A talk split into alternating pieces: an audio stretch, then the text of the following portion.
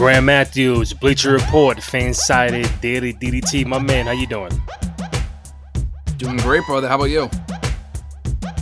Doing good, man. Can't complain. We're taping this on Thursday, June 22nd. We have lots to talk about. But you can find Graham Matthews on social media, Twitter at WrestleRants. Find myself on IG on Twitter, Randy J Cruz, R E N D Y letter J C R U Z. Find the podcast on SoundCloud, Spotify, Apple Podcasts, also on Amazon Music, as well as youtube.com slash cruz control podcast, also on TikTok at two out of three falls pod.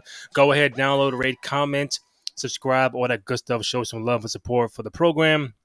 So, Graham Matthews, we got CM Punk back in AEW. We got a Bloodline Civil War uh, crumbling. We got the Money in the Bank coming up in about a week and a half. We got uh, more people involved in the Money in the Bank. So let's start off with this. Obviously, the big news is um, you know, CM Punk being out for almost a year from from AEW with the injury and also the whole backlash with the with the elite and everything. And he comes back on a brand new show, AEW Collision, which airs on Saturday now.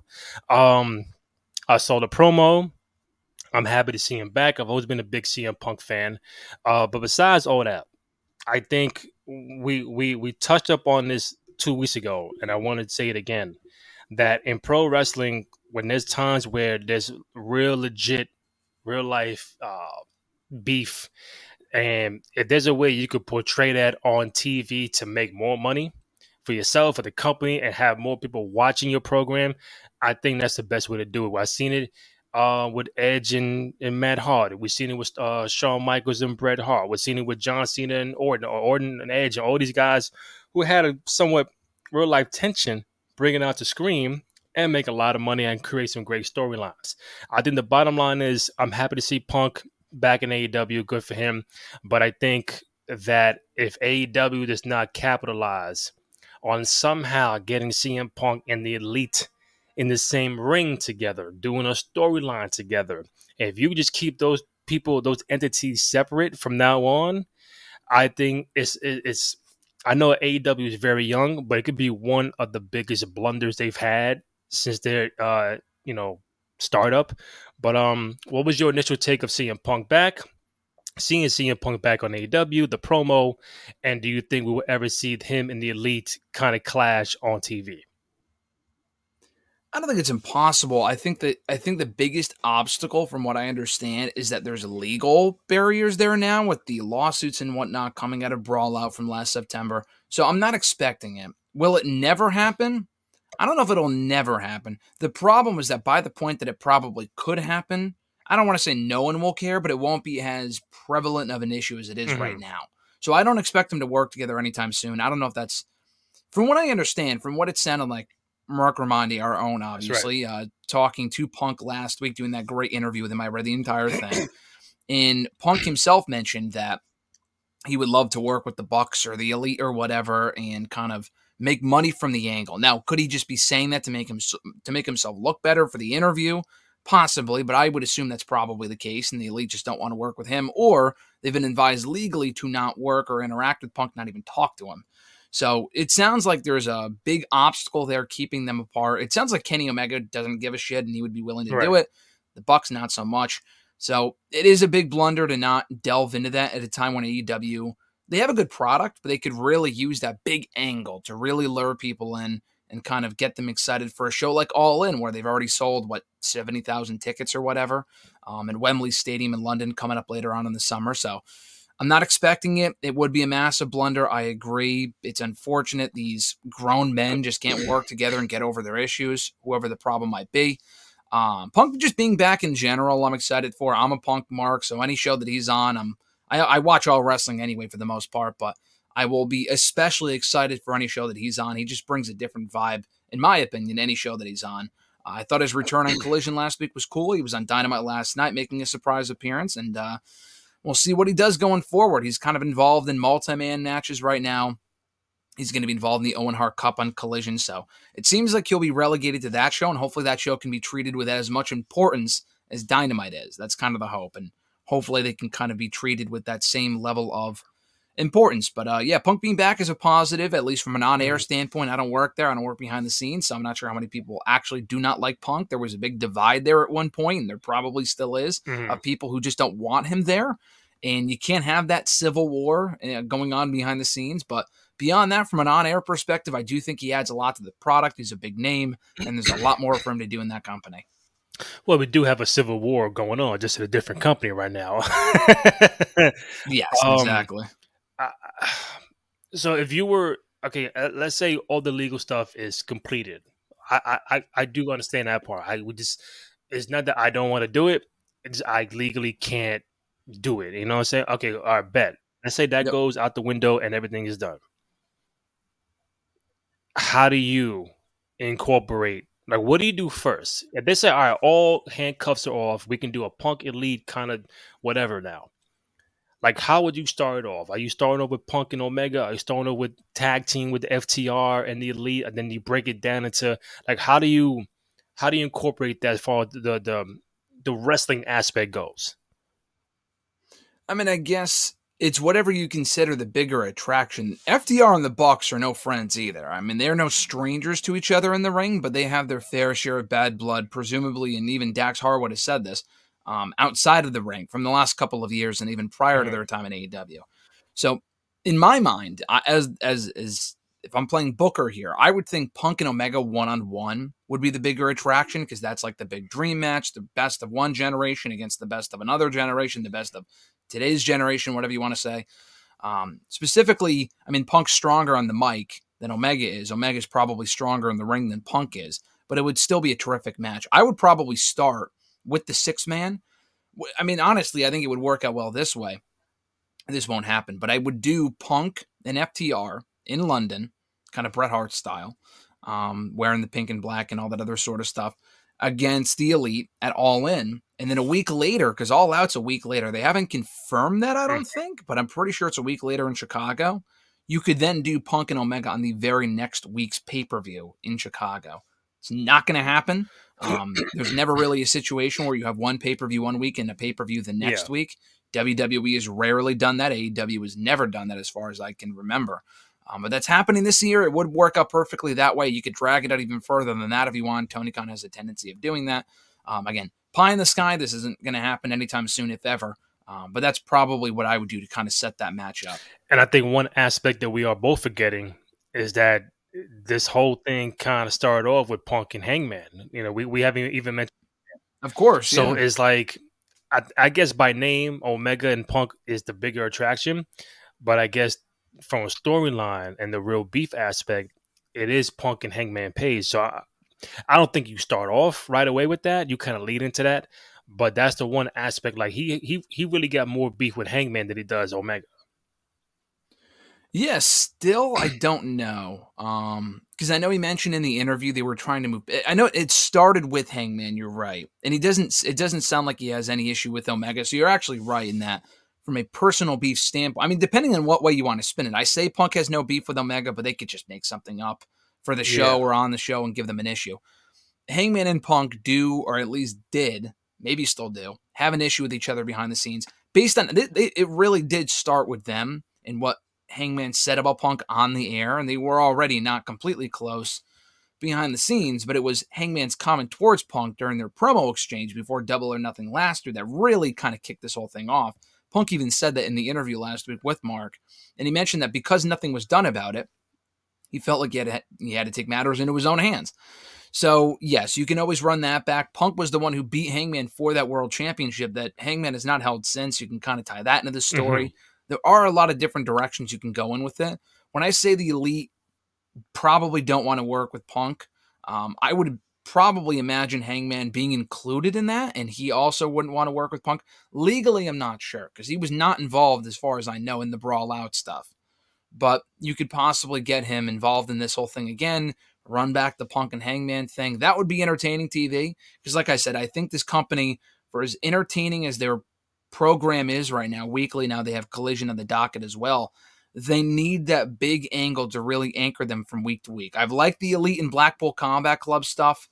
They have Omega and Takeshita and whatever, but I think Punk and the Elite would be that. Akin to kind of what the bloodline is right now to WWE. Would it be on that same level? No, that's a story three years in the making. But I still think Punk and the, and the Elite would be such a personal issue that a lot of people can get behind because almost everyone knows about it. That I mean, everyone that watches Dynamite, I would assume, is aware of the issues between the two and why Punk was gone. I doubt people watch Dynamite just don't know why Punk was gone. That would be they, they don't really have many casual viewers is my thing. A lot of AEW fans are hardcore fans. Um, could be wrong on that, but still, that that's probably how I would book. So it. right now, currently, because you know I, I tend to dabble in and out when I can. What's the what's the biggest storyline right now in uh in AEW right now?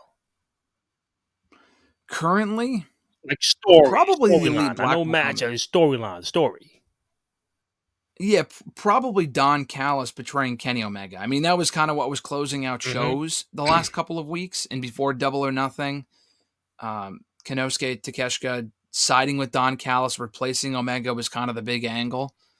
I'm just trying to think of what's closed out Dynamite in recent weeks. Right now, they're focused on Forbidden Door, which doesn't have any long term uh, long term effects in the company. It should be a great show coming up on mm-hmm. Sunday, but like Okada, Danielson, Ospreay, Omega, dream matches, but not matches that were really mad. I, I doubt Okada and Ospreay will be on the show the following mm-hmm. week. Is my thing.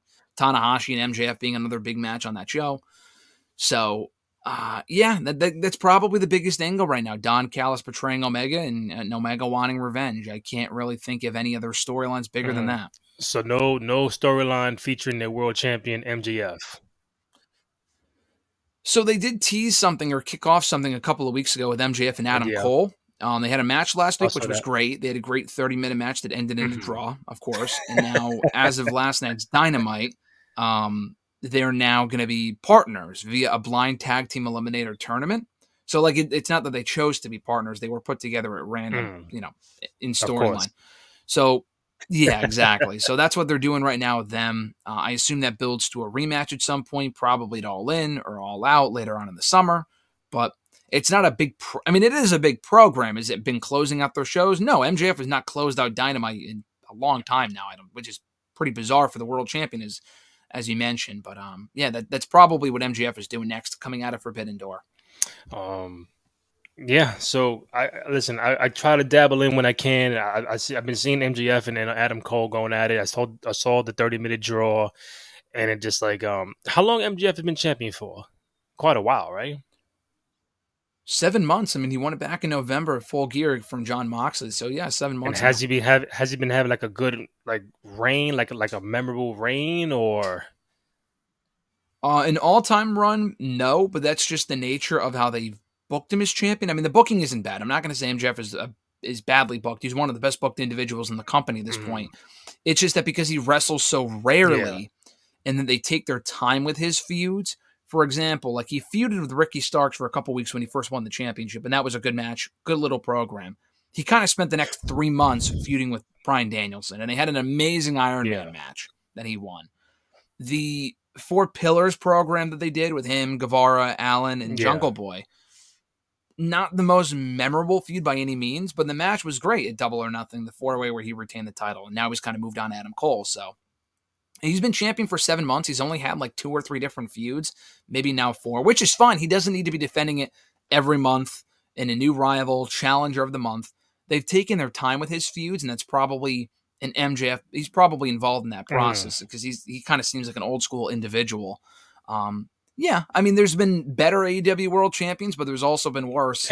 so I've enjoyed his run, but that's just the nature of his run so far. Just the nature of his character mm. is that he doesn't really um, talk too much and stuff, or not talk too much, but doesn't wrestle too much in the weekly show. Before I move on to the bloodline, who do you feel is like the next in line to be world champion? Like when, when MJF does eventually drop the belt, is is it Adam Cole? Is it somebody else you feel like because you kind of felt like MJF was at that, at that point, like when Hangman and Punk and all that, all right, MJF is kind of like the next guy to become world champion. Is there that guy yeah.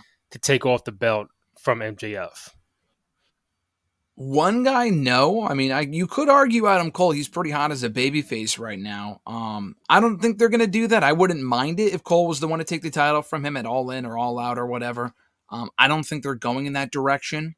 So probably not. If not Adam Cole, the Wardlow ship has sailed. I mean, he just dropped the TNT title for a third fucking time since November. That, yeah. Um, he has completely cooled off. The fucking Luchasaurus of all people, who I like, but it's like, dude, what are we even doing here at this point? Yeah. Um, it's going to take a lot for people to take him seriously again at that level. I mean, he was the last person I think to beat MJF. I don't think MJF has lost a singles match since he lost to Wardlow at Double or Nothing Mm. last year. Um, Punk did tease going back after MJF on Collision in his return last week. He had like the bag with the belt in it, presumably, and he kind of teased in having a rematch with MJF, who the last time they faced off, he beat him as well, and now MJF is champion. So I don't think Punk takes the championship. I don't think he needs to. I don't think he should. Um, that's a. I mean, honestly, the person that I would like to see take the championship from him. There's no one obvious candidate. Is your question, and that would be my answer. There's no one obvious person. I would say Darby Allin. Um, he just got a shot at du- a double or nothing in the four way, um, but he was pinned. But there's just a long standing history there where they work really well together one on one. Allin's never had his big moment as a world champion. He's popular enough. He's not really doing much right now. He's kind of spinning his wheels. He would be the person that I would build up to beat MJF one on one.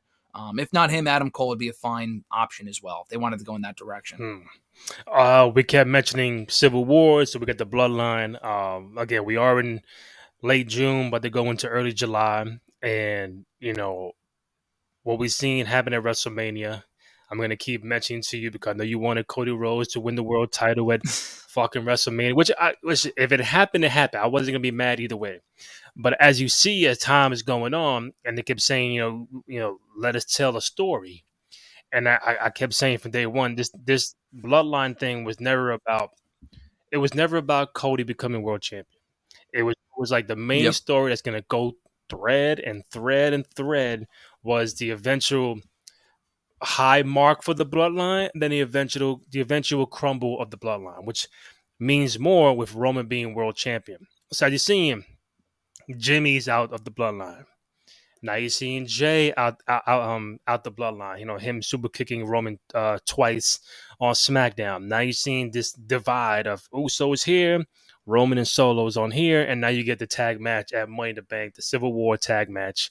Um, that's gonna happen. Um, which could main event the whole entire program. Um, again, you as a fan, big Cody guy, you write all, over, all, all, all, the time about what's going on. Now, as time's going on, are you like, hmm, okay, like I'm my my fandom for wanting Cody to win is getting lower and lower because now I see the vision of what they were trying to do for the jump. No, I still think Cody should have won, and I still think Cody should win. My mind has not changed. I'm pretty consistent on that. Um, I'm not as adamantly upset. I mean, I wasn't upset. I'm not going to sit there crying about it, but I'm just saying I think it was dumb the more time went on. And I would listen, dude. I'm going to argue this now, and people will disagree, and people have disagreed, and people have their different viewpoints, and that's fine. I just don't think what they're doing right now with Roman, as amazing as it is, I just don't think it needs the championship. Now, I know what we've talked about this. I think the, the last time we spoke about it, I know you took the opposing viewpoint saying that it started with the championship. And your big question was, which was a great question, does the story get better with the championship involved? D- the stuff that we're seeing right now with the Usos, does it only escalate the championship and does it make the Cody rematch at some point, which I assume we're still getting? I mean, could Cody go after the World Heavyweight Championship when he's done with Dominik and Brock? Yeah, and honestly, even uh, that would make a little bit more sense in the sense that that was the physical belt to a certain degree that Dusty held. He held the World Heavyweight Championship. He wants to actually, his whole story is that he never won the WWE title, Dusty didn't, and he wants to win that title. So probably doesn't make that much more sense. But you can, I could see how they could spin it and say, oh, I want the World Heavyweight Championship that has the same lineage that my dad held, which it's not the same lineage and it's a different belt, but it's I could see the similarities there, obviously, with the big gold. Um, my thing is this I think the stuff with the Usos, I know you can say Mhm. that the Roman Reigns character, and he said three years ago, I've seen the clips, I've paid attention every single segment, where he's like, listen, this championships help us, helps us provide for our family and all this other sort of stuff. I get, listen, I get it, and I'm not going to say that's a dumb like decision or a dumb idea. I just think the stuff with the Usos, with Roman unraveling, like him losing the championship in Mania, he could be starting to slowly lose his mind and everyone else around him. And it's a story that just doesn't need the championship because my problem is this You do the match at Money in the Bank. The Usos will probably win, but you get to SummerSlam and it's either Roman and Jimmy or Roman and Jey. Now, I'm not saying there's no chance that they'll win, but let's face it, it's not a pretty strong likelihood that Jey Uso is going to beat Roman Reigns. And I don't honestly even think that he should. My whole criteria, I got a couple different boxes that I feel that I think whoever beats Roman should check. That being someone who has not been at the main event level as a world champion before in this company, and also as someone who can benefit from beating Roman and stay at that level and be kind of like the next guy. Now, this company doesn't need the guy. Uh, Roman's always going to be that guy, champion or not. But I do think they can kind of build around someone like a Cody Rhodes as world champion and really benefit from beating Roman. He hasn't been pinned in years. I think Jey beating him only to lose the championship a couple of months later would be pretty fucking dumb. Um, especially if it's just a Kofi type run and then he goes right back to the tag team division or the mid card or whatever. So I still think it'll be Cody, but I'm digging the Uso stuff, and I do think that um you know Jey. I this this is the problem. I think if, if the title wasn't involved, you can have Jey beat Roman, but I just don't think that's going to happen now that Roman is still champion. Mm-hmm. So that's my that's my take on it. And uh, again, if it's not Cody Rhodes, I mean, listen, I don't mind if it's Jey Uso. I don't. I mean, if it if it makes sense that the guy who's been world champion for fucking two three years loses the belt to someone in his own bloodline family. Solo, Jey Uso. I know people wanted Sami Zayn back in Montreal, but that was never going to happen. Uh, that, was, was never, going to happen, happen, and yeah. probably, it probably still won't happen. There was a case no for Seth until he got the world championship. Could they go back to the Shield days? But that's out the question now. Yeah. So, um, I think your your your your options are, are, are very limited, and I think Cody still leads the pack of that selection. Then maybe Jey Uso, and I think there's nobody else. You know, obviously we got Money in the Bank coming up, and Cody's not not even involved in that. Got his own match no. with Dominik, so um, could the winner of that be in line? Damian Priest, the Logan Pauls, the fucking um LA Knight. So LA Knight. We gotta yeah. wait and see. But I think I think the story matters more because he is world champion. That that just me. But I think that what they've been doing has been great great television, great storyline. Now you get the official breakup. Now it's like, all right, we get to Money to Bank. Then it's like, all right, what do you do at the Money to Bank? That's the next because we knew the breakup was gonna happen it's just like, all right, what what do we what do we do after? Is not now the million dollar question. Yeah, I mean, like I said, you could do him in Roman or Roman and Jey, Roman and Jimmy. I think there's a strong possibility they could drag this feud out with the Usos and the Bloodline through like the fucking Rumble. Now that sounds ridiculous, but like they have a tendency with Roman to drag stuff out a yeah. long time. And I mean, he's been champion for over a thousand days at this point.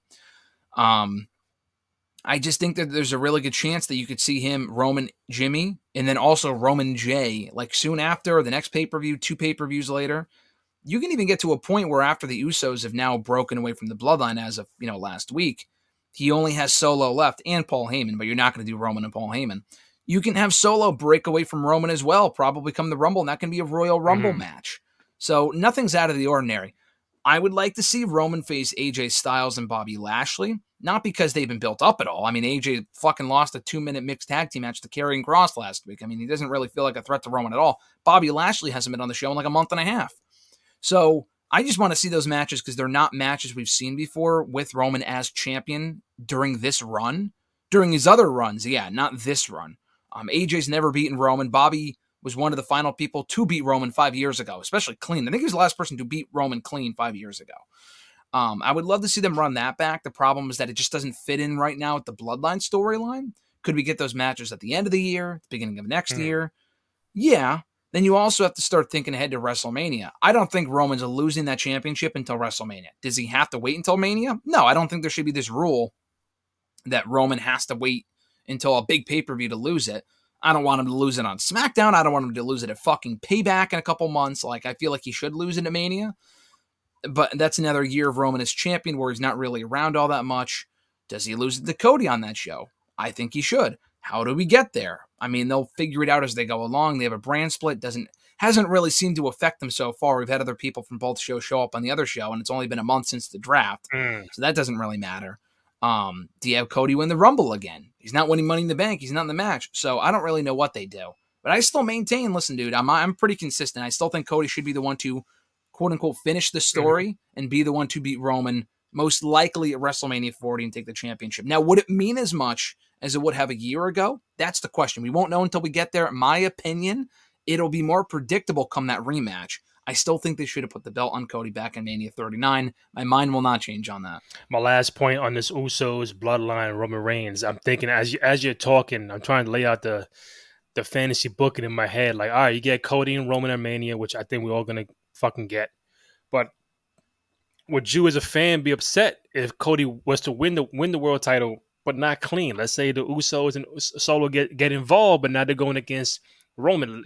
We- saw this this past year, Solo made Cody lose, but what if now you fast forward a year later, and now the Usos and Solo are helping Cody Rhodes out, and then he gets a W? Are you do you want Roman to lose clean or just fucking lose, you know, any way how? I think he should lose clean. If it's not clean, it depends on how it's done. Um, a couple of months ago, when people were pitching Cody to beat Roman, there were pitches from fans to have the Usos kind of like turn their back on Roman. You know that that would make sense, but at this point, the Usos are not involved with um, they they- they're not they're not involved with Roman as far as like they're not with him anymore. So come WrestleMania, will they still be feuding with Roman? I mean, probably Mhm. not. Um, so, like for example, at Mania this year, Cody Rhodes almost won, and he won via interference from Sami and, and Kevin. Oh, he almost won with interference from them, but that was only because they were thwarting the interference from the Yeah. Usos and Solo Sikoa. That would have been fine with me. It wasn't. It wouldn't have been clean completely, but it would have made sense and it would have been well done. So it depends on the execution. I don't want the fucking Rock coming out and his music hitting, and then Roman loses off of it like he's looking at the stage. Where's the Rock? And then Cody Rhodes hits a crossroads and wins. That'd be dumb. Like I've seen people pitch that before. That'd be incredibly stupid. So I would prefer clean personally. Really pass the torch, show that it's not a fluke win, and you know send the message that whoever beats Roman is the guy or is the guy they're running with for the foreseeable future. Um, but if it's not clean, it depends on how it's booked. All right, uh, Money in the Bank, another week and a half. So right now we got five matches on the card. Don't know if they're gonna add, but right now we got five. Uh, we mentioned Bloodline, uh, Civil War, Solo and Roman against the Usos. We got Seth Rollins against Finn Balor for the World Heavyweight Championship. Cody against Dominik Mysterio. Uh, we got the Money in the Bank ladder match for the women. Zelina, Becky, Zoe, Bayley, Iyo Sky, and Trish. And then the Money in the Bank ladder match for the men. Ricochet, Shinsuke, LA Knight, Santos, Escobar, Butch, Damian Priest, and now Logan Paul. So now you told me off the air, like now, now you feel Logan Paul's gonna win this shit. Before, I think it was last week, you probably thought LA Knight or Damian Priest was in the mix. Now with Logan Paul being added without having a fucking qualifying match, by the way, are you now on the side thinking like, hmm, Logan Paul could be the guy walking out of Money the Bank with the briefcase, or are you still leaning toward uh, Damian Priest or LA Knight walking out with the, the briefcase? My mind hasn't changed on who I want to win. I still think LA Knight Okay. should win. I think after the reaction he got on Monday's Raw, I think they'd be fucking dumb not to give him Mhm. the briefcase. Logan Paul is great, and the thing is, is that months ago people even said like, "Oh, he could win Money in the Bank. He'd be a good fit for Money in the Bank." I'm not even going to argue with that. I do think in a different year, at a different time, I would want Logan to win Money in the Bank right now. The problem are the my two issues with Logan winning, and I think Logan's great. He's had a great run, far better than I think anyone has ever expected him to have in WWE from an in-ring standpoint specifically. My two issues are this. One, LA Knight is just so over right now. I think it'd be. You talk about this company not having stars. They have a potential star in their hands with him. I don't care if he's 40, 45. You need to take advantage of this guy right now while he's still over and not young, but I mean, he doesn't have another 20 years Mhm. left. Push him to the moon now. I mean, they've, they've pushed people before that were towards the end of their. I mean, Bobby Lashley was WWE champion at 45 a couple of years ago. Like, who gives a Even shit how old AJ. he is? Um, AJ Styles, same thing. He came in when he was like 39 or whatever. Um, listen, you got to take advantage of it now. There's a lot of people in this company that aren't over, should be over, aren't. They care about LA Knight. Why wouldn't you capitalize on that? So I would give him the briefcase. So that's my first issue. I would not have anyone win. I, I love Damian too. I think Damian's great. I want to see him have a main event run as well. I don't think anyone winning should come at the expense of LA Knight, who will clearly be the fan favorite in that match in London. I guarantee you. Everyone else If they attempt to go for that briefcase, except for LA Knight, they will probably be booed, whether a face or a heel, or Mhm. regardless. Um, the second issue I have with Logan winning is that we already have a part-time champion over on Fridays. Now, does Logan have to win and cash in successfully? No. No. But the track record of the briefcase the last couple of years has been complete fucking trash. I mean, we had Otis won one year. He didn't even cash in. I mean, he lost it to The Miz, who had an eight day run as WWE champion. Last year was Austin Theory, who cashed in on a mid card championship, dude, and he fucking lost. He lost. In 2022, Remember yeah. at least Big E was one of the more successful ones. He won it. He was a great person to win it. He cashed in, won the championship, had a nice little run for a couple months. But beyond that, the well runs dry. 2019, Brock had it. Why? Brock didn't need to hold it. Braun Strowman didn't cash in successfully. Corbin didn't cash in successfully. Like, if you're going to do the concept, and it's a very tired concept at this point, you need to do it properly and give it to people that should be elevated to that next level. And I think LA Knight is that guy. I would not give it to Logan Paul. To have him cash in unsuccessfully would be dumb. And then if he cashed in successfully, we've already seen we've already seen him in Rollins before, just as recently as a couple of months ago. And like I said, we already have a part-time champion over on Fridays. He would either drop the championship within a month, or he just wouldn't be around. And I think that both ways are very dumb. Give it to LA Knight. I'm thinking Logan Paul will win. Your question was, do I think he'll Mm. win? Yeah, I do. Unfortunately, I'm not really sure why else they would add him, aside just to add star power, um, or kick off his next program, which I'm curious who that would be in that match. Right. Damian winning would be fine, but I really just don't think it should be a Logan Paul at this point in time. I think if they went with Logan Paul, with my mind thinking that match will go on first. You get Seth somewhere in there against um, Finn Balor later on in, in, the, in the night. Seth would beat Finn Balor. And then let's just say Logan Paul says, fuck it. I'm going to catch in on Seth Rollins tonight because me and him got beef from months ago, WrestleMania. I'm doing this now. But the thing is, do you have him beat Seth because he's he, he he's a fucking part timer. He's not everyday Raw, SmackDown, all that. I get it, but you could pull the trigger on giving Paul Logan Paul the title for like a month, like you said, and then like Seth gets the rematch at, at SummerSlam. You could do that, but Yeah. I, I know what you're saying. That could happen if LA Knight was to win. It's like, all right, he might hold on to that shit. Now, do you think he ain't cashing on, on, on fucking Roman Reigns? So the most most likely title for him to cash in on is the World Heavyweight Championship. That could be Seth Rollins when that time comes at SummerSlam, at the Rumble, at WrestleMania. Depends on who's champion by then. But I think Logan Paul could, if he wins, he could cash in the same night. LA Knight probably at WrestleMania, probably against Seth Rollins. Yeah, I mean, I think LA Knight, it's a lot of interesting options because it depends on when Roman loses it. Like we established earlier, it's probably never, not until never. Mania next year. yeah, Roman might be champion for another four or five years. I would like to see someone hold the briefcase and come close to. I mean, this hasn't happened yet. We've had the Money in the Bank concept for almost 20 fucking years now. Almost 20 years, 18 years as of now. No one has ever waited until like the last possible day to cash in. Now, would I wait a year with LA Knight? No, I mean, the guy's over now. I mean, then that'd be dumb. Austin Theory, I think, was someone they could have waited with. He cashed in within a couple of months and lost. That was a fucking waste. Um, they could have waited a year with him and had him cash in now. You could have done him and, and announce it for that pay per view. Like, I want to see someone do that. Female, male, doesn't matter. The women have cashed in on the same night they've won it or the day after every year now since 2019.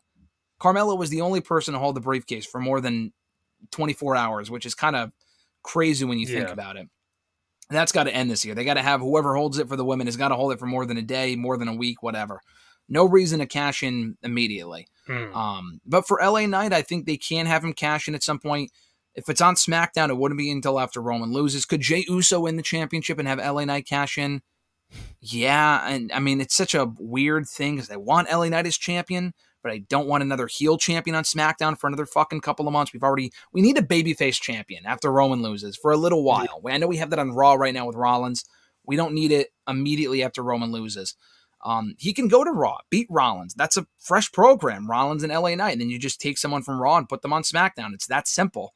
Um, as a fair trade off, I would say, because SmackDown shouldn't lose a superstar for no reason. Um, that's probably what I would do, or have him just wait to cash in until after Mania next year. So um, I would have LA Knight wait a little while, and he could be over, and he can be champion, and it would just make sense. I think Logan Paul. The issue with Logan Paul winning, like you said, is that you know, I, I can very much imagine what you said happening where he cashes in at Money in the Bank and they do a rematch at SummerSlam. And then Rollins gets the belt back. But then my question is, what the fuck was even accomplished? Like Rollins already beat Logan Paul at Mania. So it's not like, oh, he can't beat Logan Paul. We already know we can beat him. They already had their feud from the Rumble through WrestleMania. There's no reason to revisit that, with the championship on the line or not. At least not right now.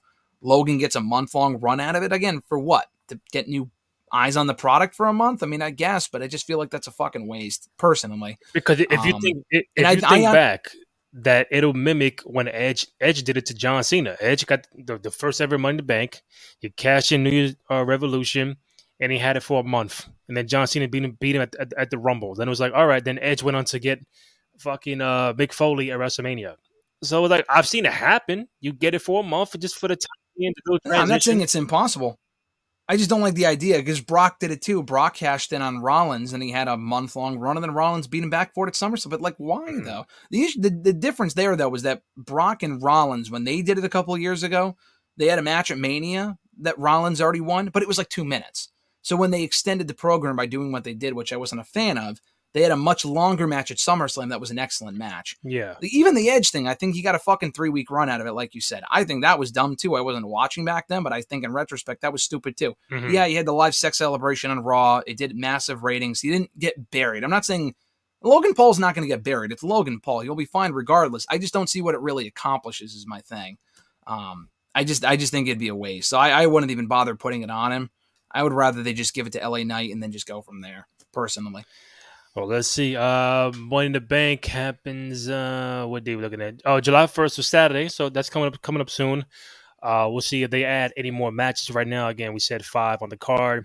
Before I let you go, we know we like to mention some, you know, throwback anniversary type joints. So we're taping this on the 22nd.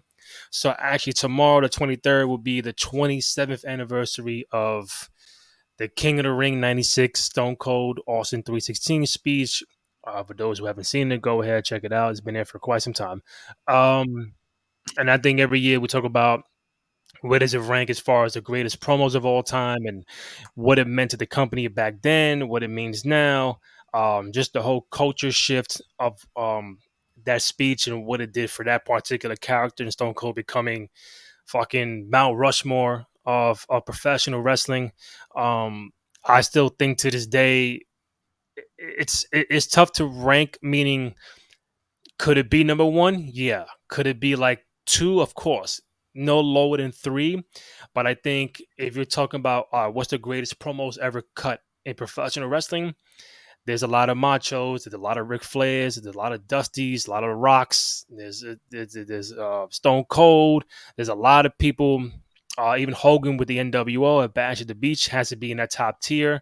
So, but I think for what for what his speech meant for the company at that time with the shift of going from the you know the new generation era and kind of peeking into the attitude era in in, in late 96 uh and what it meant for him and his character like he was stone cold but he wasn't stone cold yet. Like he just got nicknamed a month prior. So it, it was very very early mm. into that characterization. And and for him to cut that promo on the fly, which which wasn't even written or rehearsed, he did that shit on the fly, and it just boomed into probably the best shirt ever made in professional wrestling, the highest selling shirt ever made in, in pro wrestling, and made that company a lot of money. And he became a fucking household name and champion two years later and whatnot. Um, that speech is just so classic and um, and I think it was the proper time. Again, I was 13 years old at the time watching on pay per view uh, on a fucking illegal cable box, and I'm watching this as, as a th- young 13 year old kid. Like, oh, this is this is different. This ain't the regular cookie cutter kind of promo. I'll, I'll beat you and this I'll come next week. Nah, this is different. This culture changing. So you ask me, this could be my favorite promo of all time. I think it is the top tier promo of all time. Where do you rank Stone Cold's Austin 316 speech of all time, Graham Matthews? I mean, if it's not number one, it's up there, like you said. It's on the Mountain Rushmore. Let's put it that way. I mean, there's a lot of promos you can include there. The Ric Flair promo after he won the Royal Rumble. Um, you know, Dusty Rhodes' hard times. If we're including all of wrestling and not just WWE, you know, there's there's a lot of promos you can put on that list. Any Roddy Piper promo or a Warrior promo from back in the day. Um, this would rank up there not just because of how good of a promo it was, but also because, like you said, it really kicked off the career of Austin and really. Now he didn't go on to become world champion the no. next day, but anytime people think back on the ascent of Stone Cold Steve Austin in WWE, that's probably the first thing they think of. There was the Austin era, the kickoff of the Austin era when he won the WWE Championship from Shawn Michaels. There was the WrestleMania where he lost to Bret Hart and had that iconic, you know, moment with the blood going down his face. Those came later. This was 96, and this was at a time when he was still at a lower level, mid card level in 96, mm-hmm. coming off the Savio Vega, you know, whatever the the the fucking lights out match or whatever it was. Strap at, match, uh, Caribbean house, strap a couple match. of months earlier. Caribbean strap match, thank you. And the lights went out at the Beware of Dog yeah, pay That's what I was going for. So he was coming off of that, and this show that he could be, wow, he has what it takes to be a main event player. Now, he wasn't even at SummerSlam that year. He had a, what is a pre show match? I'm not even sure you can watch this anywhere anymore. Um, with Yokozuna, like a, a free for all match, I think the show was called. He wasn't even on the main show. So again, it's not as if he went on to superstardom the mm-hmm. next day but it did kind of show this guy's got it. I mean, he already was cutting those promos in WCW and to an extent in ECW as well. So people knew that he could be a mm. star. It was more a matter of whether WWE saw him in that same light. And this kind of showed, hey, he does have what it takes to take it to that next level, regardless of what he can do in the ring. And he's a good worker. But on the mic, he's something special. And uh, the Austin 316 signs kicked off almost immediately thereafter. So pretty iconic promo. The delivery is still great and still a great promo all these years later. And um, yeah, I mean, not even I think that promo did more for him than winning the King of the Ring even did. Yeah. Winning King of the Ring was whatever. He wasn't out there wearing the dumb crown. It was more so about the promo itself. Had he not cut that promo, would he have still gone on to become a big star? Probably one way or another. But it just, I think, expedited that process to show people, hey, I belong at that elite level here in WWE. Now listen, before we wrap up, I, I agree. I think more people remember that pay per view for that speech and him wish, winning the fucking King of the Ring. So I was like, you know, I, I can't even tell you aside from Jake, who did he beat? I forgot who he beat in the first round. He got cut. I don't even remember. I don't even know who else was in that Mark tournament. Right? Yeah, I think he beat Marc Mero, yeah, maybe the first round, but I don't even know who else was in there to be honest. I've seen the show before, but I don't remember who else was even yeah. in the tournament in retrospect. Nah, listen, they had Jake and they had Warrior on the card. It was just you could tell it was a shift from that golden era slash new gen era to the attitude era with the Bret, the Shawns, and you know stuff like that. So it was a, a, a weird, a weird but crazy time, and just just to kind of like the um, the preview of what was a, was a, what was coming down the pipeline in that company. So uh, shout out to Stone Cold, twenty seven yep. years. Wow, twenty seven years, fucking crazy. We're getting old, Graham. We're getting old. 27 yep. years, man. But uh, listen, man, um, yeah, the classic promo. Um, Graham Matthews on Twitter at Wrestle Rants, Bleacher Report, Fansided, Daily DDT. Go ahead, check out the great work my man Graham does on a weekly basis. Find the podcast on SoundCloud, Spotify, Apple Podcasts, also on Amazon Music. Uh, we got some clips going on youtube.com slash cruz control podcast, also on TikTok at two out of three falls pod. Go ahead, download, rate, comment subscribe, all that good stuff. Show some love and support for your boys here at the program. For myself, Randy Cruz, Graham Matthews, two out of three falls podcast. We out.